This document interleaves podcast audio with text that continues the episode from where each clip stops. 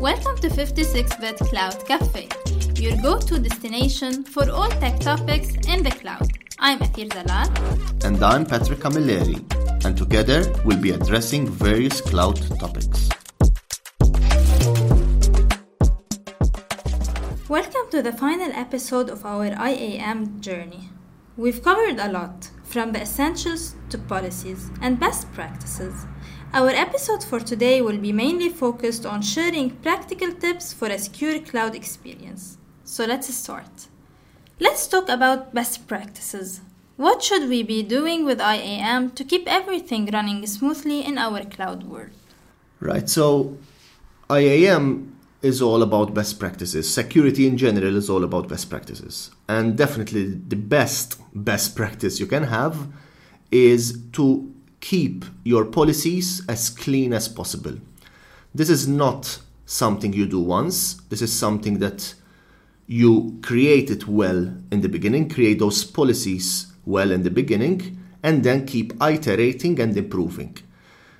You can create a policy and then start removing permissions as you see that people or, or applications do not need them.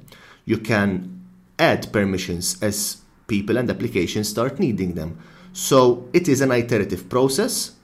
Um, and as always, it is also important to plan ahead. So think what roles you will need. When we say roles here, we mean actual job roles that people will need. Plan what the actions and the services that those people and applications will require, and then make sure you stick to the principle of least privilege as much as possible.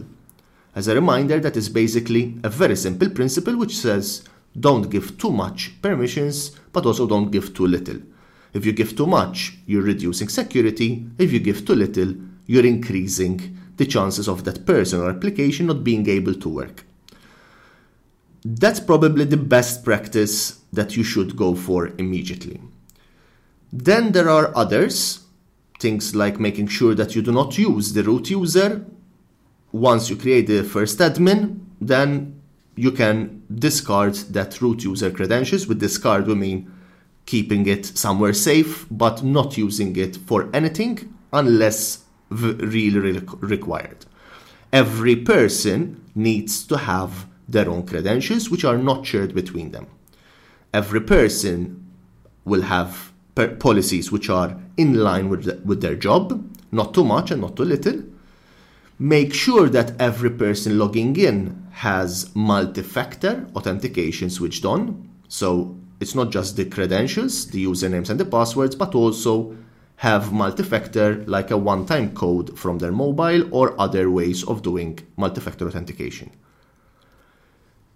And the last thing also is roles. Make sure that you use roles as much as possible. So whenever you have a service in AWS that needs to talk to another service, the chances are that you will you should be using roles. You can use roles for people as well. So once they log in, then they they can use a cross account role to go into other accounts, into other AWS accounts, or they they take the credentials from a role to do a specific job, and if they don't want to do that job again, then they go into a different role. So keeping your users, groups, policies, and roles clean is definitely a best practice which will really help. This is probably the most common example of misconfiguration IAM that we find. It's not easy to do, to keep it all clean on an iterative basis, but it's something that at 56-bit we do on a monthly basis. We, we run automated reports to see if people have too much permissions, too little, if they are not using certain things, and then reducing or increasing their permissions accordingly.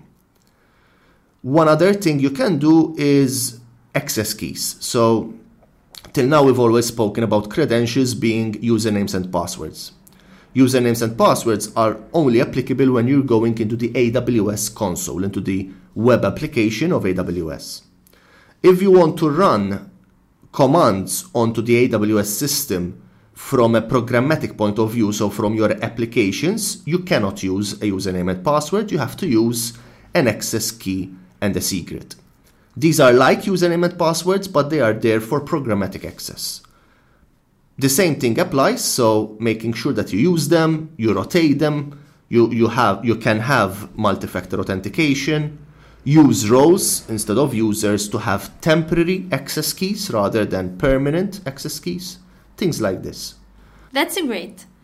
Now I want to ask you, what are the common mistakes people usually make with IAM? I'm sure our listeners want to avoid those.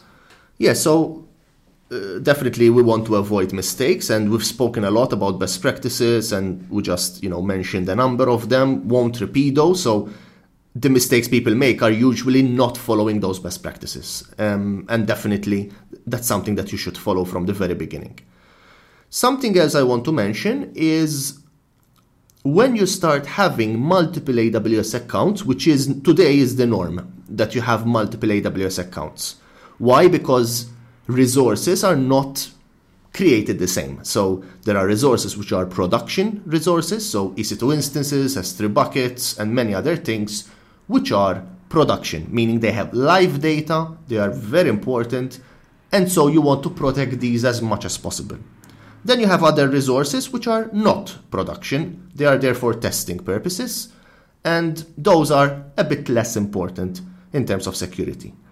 So, one best practice is to split these into different accounts. So, have production resources into an AWS account and have non production into other into another AWS account.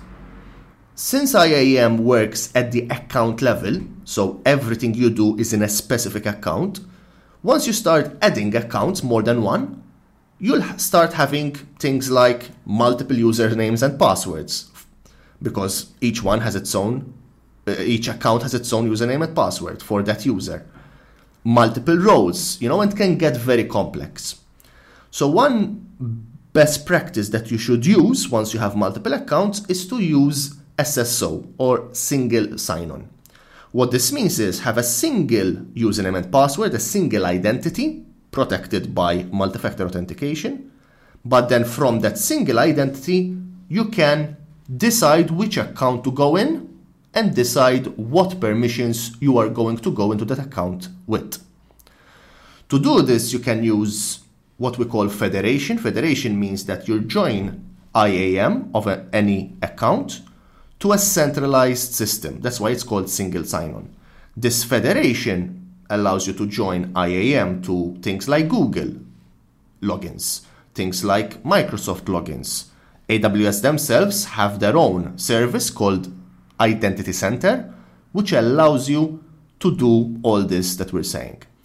So by joining every IAM of every account to the singular service, we can have a single username and password with single multi-factor authentication and then from there decide which account to go on. So let's say we want to go into a non-production account with full admin, but then the same user might have limited admin permissions on a production account.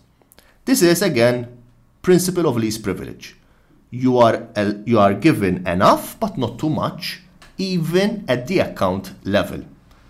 Plus, having a single username and password helps a lot to make sure that people don't write their credentials down, they don't share them, they keep them safe. A single sign on definitely improves security.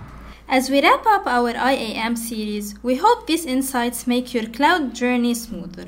Stay tuned for more tech talks in our upcoming episodes. Until then, happy cloud computing. If you have questions, suggestions, or want to share your feedback, connect with us on social media. Also, don't forget to subscribe to our podcast and to leave us a review to help others find their way to the Cloud Cafe.